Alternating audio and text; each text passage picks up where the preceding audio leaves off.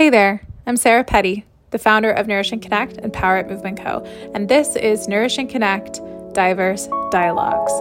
This podcast is a collaborative effort between myself, Angel Austin, and Christine Walker McSpadden. Here you'll find those messy conversations that connect the dots between fat liberation, body positivity, intuitive eating, and the reminder that we have this one life to live and you're the only one who has to live it in your body. Welcome back, everybody. We are talking today about reclaiming food and movement, especially if you are in a fat body and what that can look like, the criticisms that can come up when you're trying to do that, um, and the general experience of what it feels like to move just for movement's sake, what it feels like to eat foods that make your body feel good or better just because of that and not for any other reason.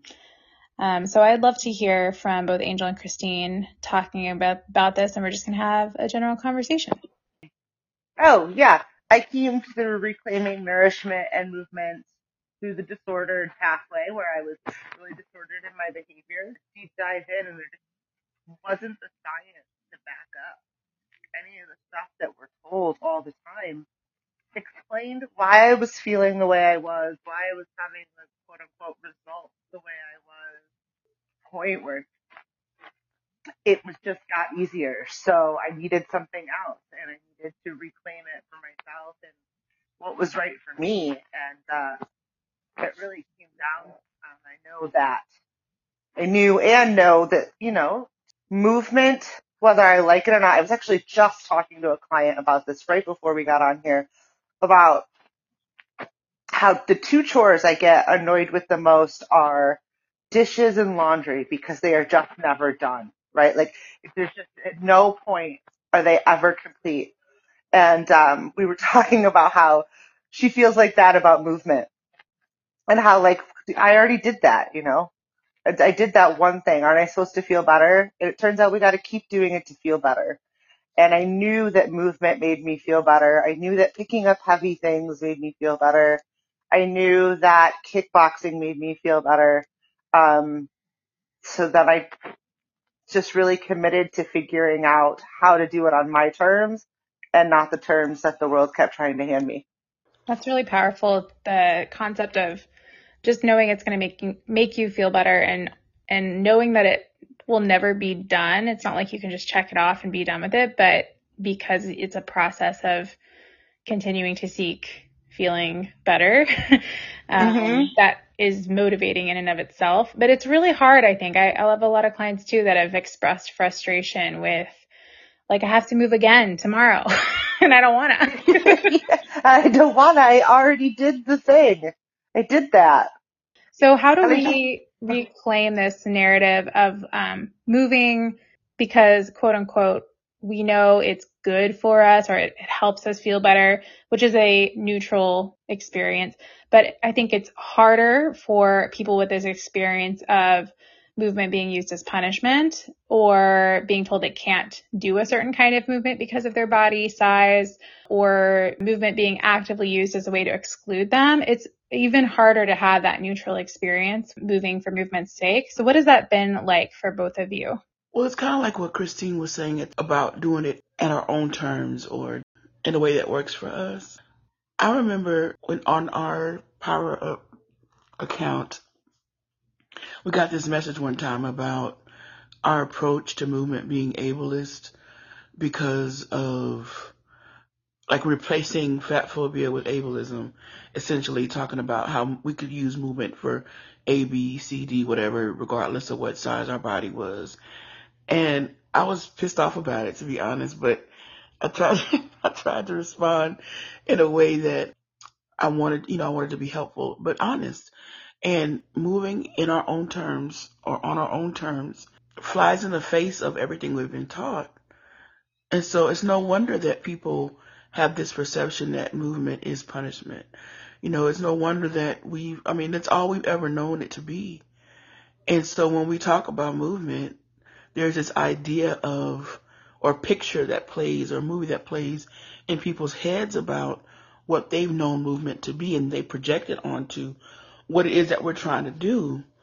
And that's not at all what it is. And when y'all were talking about I got to do this again today. Like, I assume people shower regularly or brush their teeth, right? You know, imagine saying, I brushed my teeth a week ago. Why should I have to do that, do that again? You know what I mean? Like, I don't have to imagine that. My nine year old says that frequently. I hate brushing my teeth so much, but I also hate having that like slimy film. yeah, Uh huh. across the front. Exactly. And so I brush my teeth not even every day, but most days, if we're going to be honest, because it feels disgusting if I don't. And so I don't want to feel disgusting more than I don't like the feeling of brushing my teeth. Yeah, yeah. And as much as you don't enjoy it, you know that it's necessary for you to feel a certain way of, uh, you know, kind of self care. And I think that changing that mindset for people who have had horrible experiences experiences with movement in their lives or like we're talking about reclaiming those things to be tools that we use on our own terms. I think invited on an adventure to learn what that is and to be open and to pose it that way is the way to kind of change that perspective. Um, and not, I say this sometimes, I think about it, I think I said to y'all before, but you know, moving not to count or get done, you know, or get it over with, which I know sometimes that's all you can do because you're just coping, right? But what are you feeling when you move? Like thinking about what's happening as you move, like to get to the place to where you're not dreading it so much and maybe in the moment you're actually feeling something good. Like last night, I don't know what happened. Oh, I had dancing sitting. I didn't stretch and apparently, and so I got this, this muscle that wraps around from my back to my side and it just tenses up. You know, Ken will get like the massage gun and like knock it out for me or I'll stretch or do whatever because I need relief. And so many of the things that we're feeling in our bodies, pains and tension, stress from the day, all these things can be, if not alleviated, very greatly helped with movement. But if we don't see movement as a, a aid or cure or, you know, and it's just a chore, of course we're going to have this perception about it, you know? And so it's like, how do we shift that perspective from it being something we got to do as a means to an end, like um, like the things that we've done all this time or that we see, you know, all around us and all the messaging that we get. How can we shift that perspective to actually being a form of care for ourselves that makes us feel better or help us reach goals that we've set? You know, things that we want to be able to do more readily for ourselves, for our family. You know, how do we talk about that more? How do we shift that paradigm? I think that's a really interesting point about shifting the paradigm. You mentioned like going into it with a specific number or a specific piece of clothing you want to fit into. And it's almost like as soon as we reclaim nourishment and food, Mhm. we have to give up those former goals, right? Those, those goals that like we, we could touch, we could feel, we could see. hmm And now all of a sudden we just have these sort of vague goals of I want to feel better and things that are just just much more vague than I want to wear this dress that's in my closet that I haven't worn in three years. You know, Mhm. we're giving up all of these toxic goals that we've probably had for a long time and now we Mhm. figure out what to replace them with. And Mhm. I think that's a really valid point and maybe not even something that I've thought of that much other than I just want to feel better. That's, Yeah. that's really sort of vague. It like, is- what does that mean? Yeah. And I've had to replace it with, I get to move every day. Because for me, Mhm. that's not always a given. I don't always get to Uh-huh. move. Depending if, you know, my lupus is flaring up, I can't Mhm. move. So for me, it's been holding on to the, I get to move today, which is Mhm. still sort of vague, but it's slightly a replacement.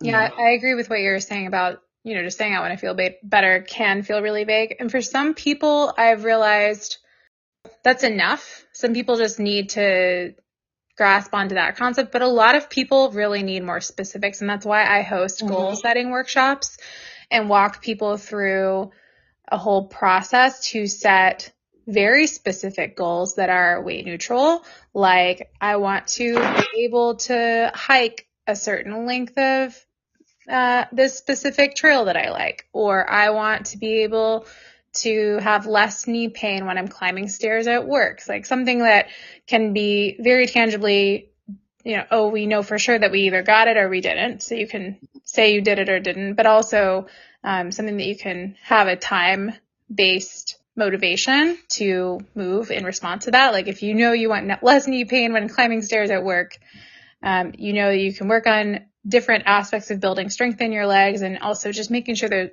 knees are doing okay in case there's something else going on. And within like a three month time period, it's very reasonable to see quote unquote results with that specific goal. And if you don't, then you know that something needs to be adjusted, right? So. I am a big fan of being very specific when possible with goals. And that's really hard to do when the only goals you've ever had were lose X number of pounds or be in a size X. And so shifting that perspective takes a lot of brain power. And I think for some people, it's a, a little bit overwhelming. So I don't force it. Sometimes just saying I want to feel better and I know if I move, I feel better can be good enough. Yeah.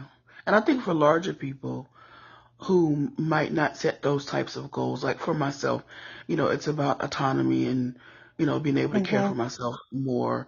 You know, it might be that you want to be able to take a shower, you know, or you might want to be able to go sit, you know, in the yard or, you know, whatever the case may be. I think across the board, you know, giving people permission to set any goal that works for them, um, what, whatever that looks like, um, removing the shame around that. I know I've talked to people about cooking, you know, in the kitchen and how people have a lot of shame around not being able to stand for periods of time, you know, to cut up vegetables or to do whatever. And I, I just really feel strongly that people need to be able to have the freedom to create a life that they need that works for them. And if that means that, you know, I mean, if you want to stand, you know, you can, but you know, if you have the goal of being able to get in the kitchen in the first place, you know, and being able to sit in a chair for an hour or so to cook a meal or whatever it could be, no matter how big or small or whatever the perception, I think the thing is to take all of the preconceived notions out of it and say, what do you really need? And that's very difficult work because we have this idea about what we should be doing and how we should be acting, how we should be behaving.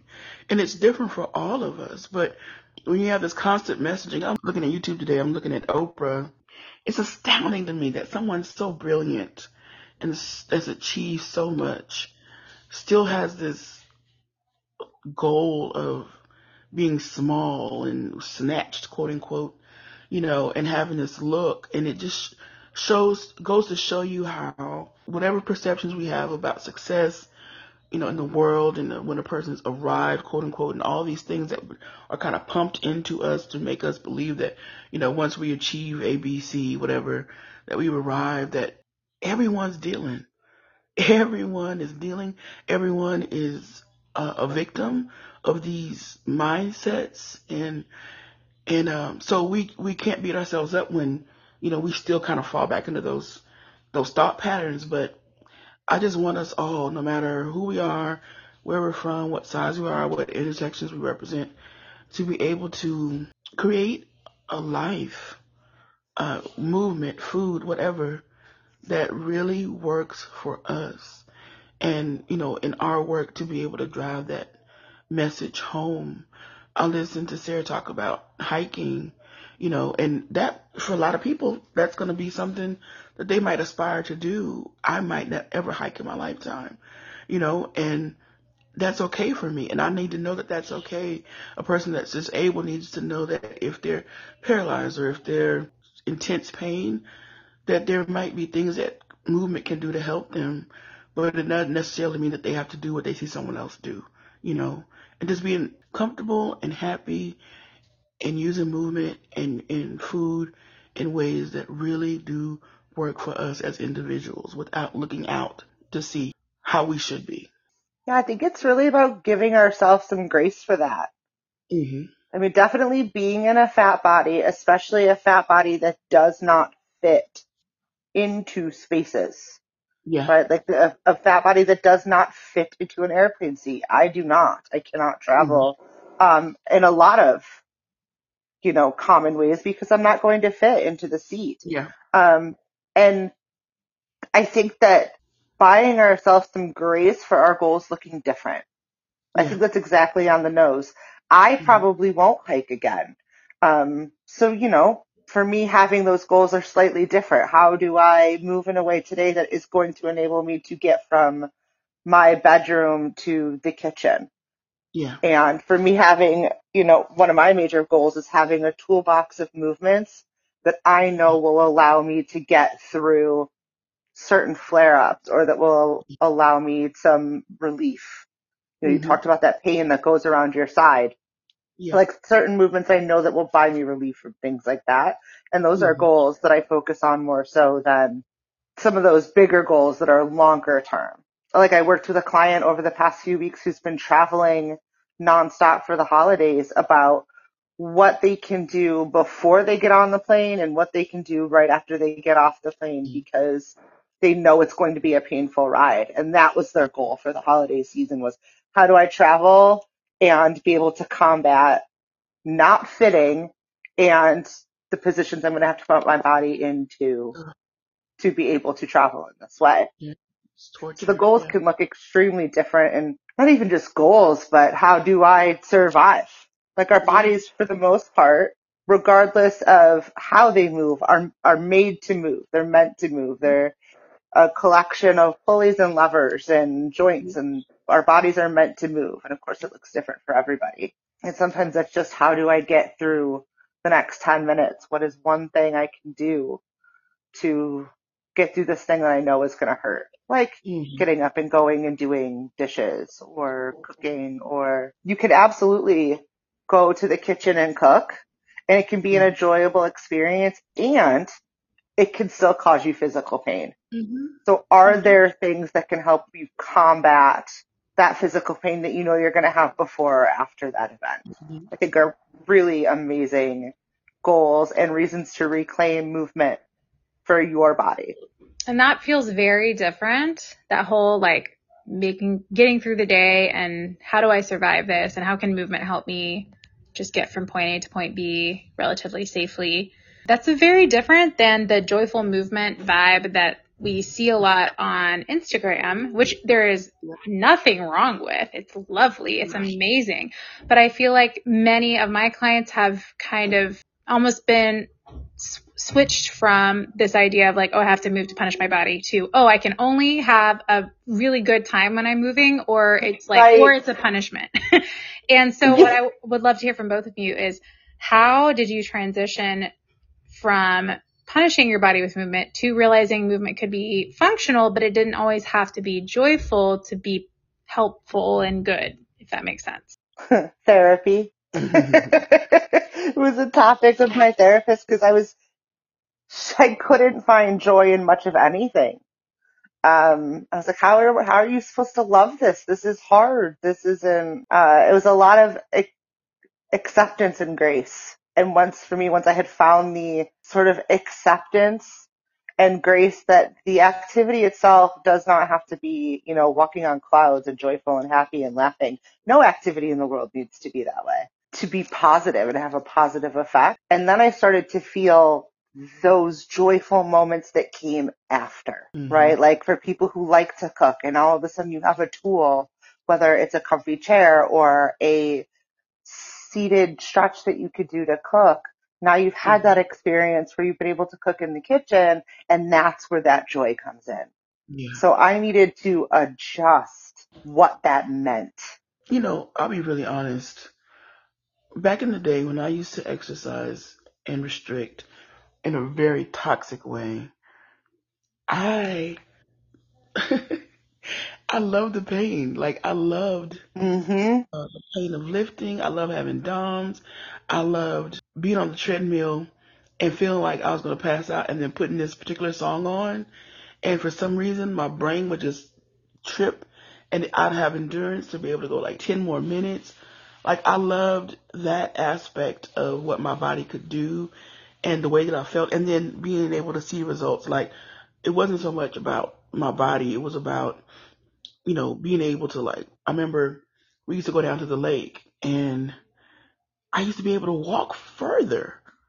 And that was a real big deal for me because my back had been so messed up for so long that I would get really bad pain when I'd stand or walk too long. And then the more I'd be on the treadmill, the more I'd realize I was walking further without being able to, you know, having to stop or sit. Like those were all wonderful things. It hurt in the, in the meantime. Like it was not pleasant to have to do that, but I would see the results. Now, the beautiful thing about that is, even though my body is not what it was that like back then, like I'm older, you know, more chronic pain, you know, issues. I remember that feeling and now I don't have to do it for the reasons that I did it then.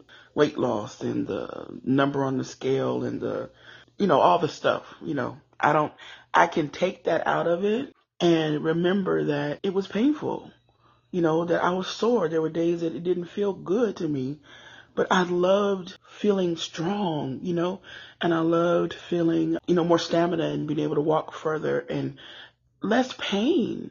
I remember I would go into leg presses with pain, knowing that it was going to hurt, um, and realizing that by strengthening the muscles around my knees, that it was going to help it. You know, it didn't make sense at first because it was like, why would you do something if your knees are already hurting? Why would you do something that was painful? But I knew from trial and error and, you know, doing it time and time again that whenever my knee pain would flare up, I'd do leg presses and it would fix it every time. You know, so I I think because of those experiences, I can kind of readjust and create those experiences for where I am now in my life without the toxicity, you know, without the the stuff that was driving me at that time and embrace it and know that um, I am going to be sore. You know, if I really get in there and start, you know, you know, lifting my legs or using weights or whatever, that there's going to be a time of soreness after. It might not be pleasant. I might have all these thoughts about what, Angel, what are you doing? It's not going to work. You know, all the things that come to us when we're in the middle of stuff that's really unpleasant, but that I'm going to reap the benefits once I get through it. And if I'm consistent, there's a certain number of benefits that I'll, you know, experience. It might not be what it was back then, but it's going to be beneficial for me. Thanks for sharing that. And I do want to point out that I think everybody's values are going to be different and how much joy they want to get out of movement is probably going to vary based on that. So some people find it really hard to move unless they're having a good time and they're going to find that tedious, like showing up even when it's uncomfortable experience really mm-hmm. difficult. Um, and that's okay. We're, we're not saying that that's the wrong way to do it or anything like that. But what we've found through our own experiences is that the majority of movement is more of a neutral, kind of like we were talking about neutral vibes only, um, more of a neutral experience. And sometimes it is uncomfortable. And some people yeah. have a higher tolerance for discomfort than others. So if you have a low tolerance for discomfort, that doesn't mean you're doing movement wrong but it does mean you might need to get really creative with how you experience movement because it can't always be frolicking on the hills and having. You don't want it to be limited. if, you if you go into it with the expectation that it's always going to be one way or the other, you're going to have a very limited experience, and it's likely you're not going to be able to be consistent. But if you understand that there are some, you know, days that you're based upon so many variables, right? You're going to feel a different way when you go into the movement. Um, that you just got to roll with it, you know, and realize that, you know, whether you set goals or whatever the case may be, that if you're consistent with it, you're going to feel better. And in this way, movement can be a really great tool for learning to build what's called your window of tolerance. Um, yeah. If you've done any kind of somatic work or therapy that works on trauma support, you may be familiar with what I'm talking about. But if not, just know that basically what that means is your ability to tolerate stress and movement, especially training specifically, not just general movement, but training where you're doing something for repetitions for a specific outcome that you're going after. It could be weightlifting, it could be walking or running or something, anything that you're kind of pushing yourself. Um, when you're doing that, you're building your window of tolerance. And when you are open to it being a little bit uncomfortable, but not so uncomfortable that you're shutting down or in a freeze state or having a rough time and, you know, feeling really stressed out afterwards, what that does is increase your ability to have more discomfort in the future. And that yeah. goes so far beyond your physical benefits of just being able to do more physically, but also that improves your mental stamina and your mental ability to tolerate discomfort. And that can be helpful for a lot of reasons. And that's part of the reasons why we associate exercise or training with improved mental health. Um, it's yeah. because it's improving that window of tolerance. Um, we talked a little bit about the comment that you got in our DM yeah. talking about movement being beneficial for increased access to things, that being an ableist concept. But I want to know if have, have either of you experienced within the HAES or fat positive communities people that are seeking out improving skills with movement in some way and that being told that that's antithetical to the concept of health at every size or the concept of weight inclusiveness or weight a neutral experience. Um, I'd love to hear if there's any like personal stories you want to share or or just con- you know general ideas that you've seen.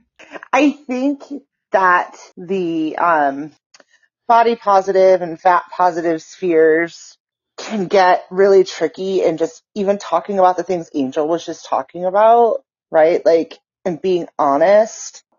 I, it's really gaslighty. Mm but when you're expected to give up all of the toxic thoughts and behaviors, but there's nothing there to sort of replace it. And, and sometimes, not sometimes, a lot of times people just don't want to hear it. They don't want to talk about it. Like it's so far goes the other way. Yeah. Like completely the other way that there is no room for anything in that neutral zone. Why do you think um, that is? I think the neutral zone is much more nuanced and you have to face really hard things there. Yeah. I think it's easier to give it all up and go in the other direction. It's, it's sort of like, um, you know, like those toys where you swing the ball one way and it goes really far the other way and eventually comes back to neutral. I think it's really easy to swing our equilibrium all the way to the other way and then it takes time and work to come back to neutral and stable. And I think that's where the hard stuff is, is in realizing that it's just not all the way to the other. It's just not all the way to the other side. It's so that's ironic. not the answer. Yeah, it's so ironic that um, you know, in the principles of intuitive eating, we're taught that if you've been restricting for a long time, it's normal to swing away for a little while before you find what feels like a more balanced eating style that it feels good for your body. And so you have to just be willing to go through that and know that it's going to be tough. Mm-hmm. But in the same intuitive eating space and the same thing for maybe talking about movement too, people really swing hard the other way. Um, not just with like over exercising to not moving at all, but this mental headspace swings hard the other right. way from you have to, you know, be always optimizing and always doing your best to be as fit as you possibly can be or to eat as healthy as you possibly can be can swing the other way to, well, since we're going to all die anyway, it doesn't, it doesn't matter at all, which, you know what? Yeah. You actually don't care. That is okay. You're allowed to not care, but that doesn't mean everyone in the world isn't allowed to care. Right, and it leaves no room for that nuance of discussion. Like, I, this is, it's very interesting. I have a client who very much is going through this, you know, sort of like doing the hard work of coming to neutral, realizing that when she eats certain ways, she feels better. When she does certain things with her food, she feels better. When she mm-hmm. moves a certain amount per week, per day, whatever it is, she just feels better. And mm that it can be hard to talk about in those spaces because it fits yes. within some of those guidelines and rules. And I mean, I even found myself like sometimes if she's talking about it, I have to like almost be like, no, wait a second, we need to talk about these things. Yeah, we because we're so conditioned to go so far the other way and just not allow that room. Sometimes you're gonna feel better by doing certain things. These are yeah. just is how the body works. This is how it is. Mm-hmm. Um, and it's going to be different for everybody, but we've got to have that room to talk about it. And it's scary. A lot of people are scared to talk about it. Um, and I'm noticing right now there is some work going on in the decolonizing spaces of body liberation and fat liberation where they're actually openly talking about these topics. Mm-hmm. And in a very public way and it is ruffling a lot of feathers and i'm even finding myself having a guttural reaction to it like oh my god no we don't talk about that like we don't do that we give we gave that up remember um but i'm so glad to see those spaces being opened and being held because you can't get to neutral without doing the work. It's just, it's the hard space to get to. It's where the hard work is. It's a real blind spot. And I can tell you that um, with my work with ASDAH, we've actually have removed anything about movement from our principles. Go, going into it, I was, I understood, right? But since I know what I know now, and like have come to this understanding, um, I feel like, like I said, it's a real blind spot. I, I think people don't, like y'all said, don't want to do the work to parse it out and to help people understand it or to be able to receive it uh, in a way that works for them of triggers or whatever the case may be. That's kind of the things that I've heard, you know, in this space. I personally, in my community, I'm talking about it and I realize now that we have to talk about it, that there are people who are suffering because, um, you know, they've been told for years if you're fat, you know, uh, you should be able to do what you want to do. Nobody should be able to tell you anything. You should be able to eat whatever you want to eat, whatever. Um, because for so long that was the push, right? Like, right. For us not to be, for not to lose our autonomy around you know, stuff that we wanted to do because we were fat and what the world says about us and yada, yada, yada. We know all that. Which but, is like a really important step, right? Like yeah. it is a definitely an important step, but it doesn't stop yes. there. You have to go there. But now I feel like you said there's a shift where people are understanding that, hey, there are things that I'm doing in my life that are making it harder for me. Why can't I make changes? that work for right. me. Uh, then you have the overlap of like the whole ED community, like where that's, it's like almost like they're bumping heads because for me to talk about that, you know, is a trigger to a person that's had an eating disorder. Well, I've had an eating disorder.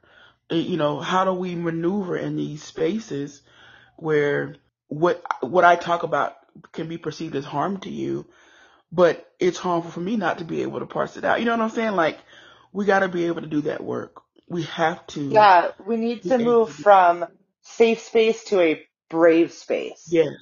Right? Like, Definitely. I, I think that safe spaces are important and I think that they serve a role and I think they are a step in the process. And I also don't think that there's moving forward until you mm. have a brave space. Yeah. To hold that. And it's hard because I really want us to hold each other and yeah. not be so stuck in that self-involved, well, that triggers me. I don't want to hear it. Okay. So what that tells me for me is that maybe I do need to hear it and I need to work through why that's giving me such pushback. And that has been a gift for Ooh, me is sort of watching, right? Like I'm, I'm watching this happen right now in real time where we've got two, um, providers that I adore in the mm. body liberation space starting to talk about harm reduction and intentional weight loss. Mm. Boy, did that hit a trigger spot. Mm-hmm. And instead of ignoring it, I really am taken as a, huh, why, why do I want to like go insular with that and shut it down instead of be part of the conversation that my community is having? Like, I want to be more, I want to do it together. I want to do this healing work together as a mm-hmm. community and just not so singularly and not just so like wrapped up in my own stuff. Yeah. It's really hard when everybody is in a different place in their like knowledge journey as well as their healing journey. Mm-hmm. And we're all existing in this little pool together and we, we all have our own needs and experiences. So it's impossible to make a discussion feel safe for everybody all at the same time. Right. And yet we're ha- we have to have it anyway because that's the that is literally life. Like life isn't safe and we still have to move forward anyway, right? But that's so tricky. And I I spent a lot of time wondering how much of the black and white thinking that is really prevalent in like the eating disorder um, mm-hmm. discussions mm-hmm. as well as like even in like body positivity or HAES aligned dogma, for lack of a better word, um, mm-hmm. how much of that black and white thinking is because a lot of us are drawn to these thoughts because we're neurodivergent and neurodivergent people tend to struggle with black and white thinking and how much of it is black and white thinking imposed upon us because the, because diet culture is very black and white. Like you're either doing it right, right. or you're a failure. and I wonder, Right. if, you know, is it a lot of both? Probably. Yeah. I do think so. Yeah, I mean, I'm not entirely sure there's anything just binary about the world. Mm-hmm. You know, I, I, I answer a lot of questions. I don't, even my kid, but mostly my clients ask me with, I don't know. It depends. Yeah. Maybe. There's just, it's just, I don't think it's as easy as good and bad. Do this, do that. Don't do this. You know, I personally cannot survive to my best ability with just eating everything I come in contact with and never moving. Like Yeah. that's not going to work for me. But you better believe I went through that process. That was part of my process and part of me learning how to come back to neutral from that. I do not find comfort in binaries. I've had to really learn how to, I, I think I did previously find comfort in binaries, right? You're either this or you're that. It's either this or that. This will happen so or that will happen. Yeah, it feels Right. so safe. Pushing ourselves out of that and really learning to find sort of joy and some like, I don't know, some sort of like movement itself with the, I don't know, it depends. It will, my spouse says this all the time, I don't know, it will or it won't. When I'm like stressing about something, like, oh my God, is this going to happen? I don't know, it will or it won't. I or maybe that. something else will happen. That makes me so. I would be so mad, but also that's brilliant. Right? Right? Yeah, I had this moment of, what the crap, you're right. I I mean, also- yeah, it, it will or it won't. I don't know. I think there are shifts in movements, right? Like fat liberation Right. as a whole. I feel like at the early onset, it was like we're fat, we can do what we want to do. Don't tell us what Right. to do. We eat what we want. Blah blah blah blah. And I think that that shift that's happening is like the next place we're going. And I think people will be able to, as long as we know there are things that we do not uphold, those things we can agree upon. Like we need to figure out there are things that we don't we don't want to do weight loss for the sake of weight loss, like weight loss for whatever the case may be. Like and and also understand that we totally get why somebody would want to lose weight because Right. of freaking diet culture and the world and all the messaging. Like it totally makes sense, and that's something that a lot of people in these spaces don't even want to admit or talk about. But that's a whole other Right. subject. But like getting to the place to where we're like, okay, these are the things that we do not uphold, you know, because of the way that they are toxic to us and that they have not proven to help us in the past. But aside from that, get in wherever you fit in because it's about what you need in your life. Um, we won't ever, you know, preach weight loss or, you know, all these different things that we know are harmful.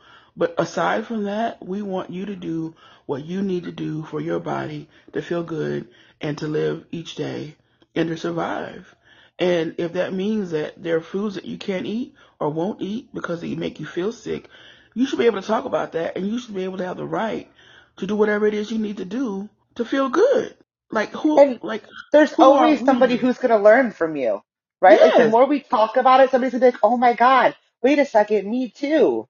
Yeah. There's always, I find that when I finally start listening and I'm able to like get over my own stuff and I start Yeah. listening, I'm like, holy crap, wait a second.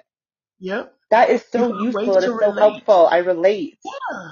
Yeah. And if you had, if you had just shut down and would be like, oh crap, that triggers me. I don't want to talk about that. Or Mhm. we don't talk about weight loss here. Or we don't. You never had those conversations, or you were never open to realize that there were other people who were going through the same things that you're going through. I mean, you get you get stuck, and I think that we Right. have to push. We have to talk. We have to. And if you if it really just is too much for you, um, you don't have to participate. Like you have that same autonomy not to. But I think just not to do it, not to talk about it, not to, you know, explore the nuance of it is problematic. And I don't think we're going to ever, we don't need to go back there. And in places where it's still that way, we need to change it. And I mean, when you think about the history of some of these movements, like the original history of NAAFA, where it was Mhm. created by a man Yep. who wanted to, I mean, it was basically a feeder feedee, Uh huh. you know, support group. And a lot, I'm going to keep my opinions about that uh, NAAFA to myself. Um, but a lot of these fat positive spaces come from non-fat admirers of fat people. Yep. You're right. who want to uphold a Mhm. lot of the toxic behaviors, Yeah. which is a whole other conversation, which could take up a Yeah, I lot was of like, time. I think we should have we a whole start looking- podcast on that. when we start looking into how we got here, it's because we were upholding somebody else's beliefs about our bodies. Yeah. Yeah. And it's about evolution. It's up to us to move it forward, but we should be growing and changing and evolving and Always, always. making our lives better. You know what I mean? Like once you know, you know, and once you know, you do better. Yeah, Period. know better, do better. I tell my Mhm. kid that all the time. No, Yeah. now we know. Now we'll do Yeah. better. Yep. Probably one of the most powerful messages I walked away from my trauma informed training stuff was the best way you can offer healing into the world and, and really tough conversations like this is to show up as attuned as you can be, meaning like show up as non-reactive as possible and be willing to be curious about Yeah. the things Be that that are being said and try not to take it personally or making assumptions of what someone means, but instead asking, what do you mean by that? And really Mhm. entertaining it as like, what if this could be true? Rather than just shutting it down immediately just That because is exactly it. Yeah. Yeah, be curious. Ask Plus, questions. how do you ever get people to understand that there are things that they are experiencing that are toxic to them? You know, if we don't hear them. You know, if a person comes to you and says, I want to lose such and such pounds, blah, blah, blah, blah, and you're like, we don't talk about that here. Like, how is that helpful Right. to them? You know, like how do, how do we, if we shut them down and don't relate to them or can't, don't, you know, aren't able to share our own lived experiences around the feelings that they're having right now, we were there too. We've been there, you know, Right. so we like, didn't just get where we- are today by not going through that. Yes. Yes. And what a disservice to close a door in somebody's face. Yes. And I used to be that trainer. I don't talk about it. I don't do it. Da da da da da. I, but you know, it- for me, that shifted with working with the gender nonconforming because they Yeah. cannot, we cannot get a lot of those surgeries without an intentional weight loss program. Yeah. Yep. So for me, that I had to confront that. And then I started to open the door of, oh, wait a second. hmm This is not black and white. And I am doing a disservice not only to myself, but my community hmm by just Yeah. completely putting my head in the sand and refusing to talk about it Yeah. or listen or hold that space. Like the least I can do is hold that space and asking questions will help us all heal. Yes. And that's that on that. Ooh, that got heavy. Thanks for listening to Nourish and Connect Diverse Dialogues. If you enjoyed today's episode, please consider giving us a review and let us know if you learned anything new or if you have a burning question you'd like us to consider answering in a future episode. You can contact us on Instagram at powerup.movementco and you can email Sarah at contact at sarahempowers.com. Now, here's the part where you get to move forward with your day, hopefully with some more neutral vibes. I wish you lots of luck with that, and I'll see you next time.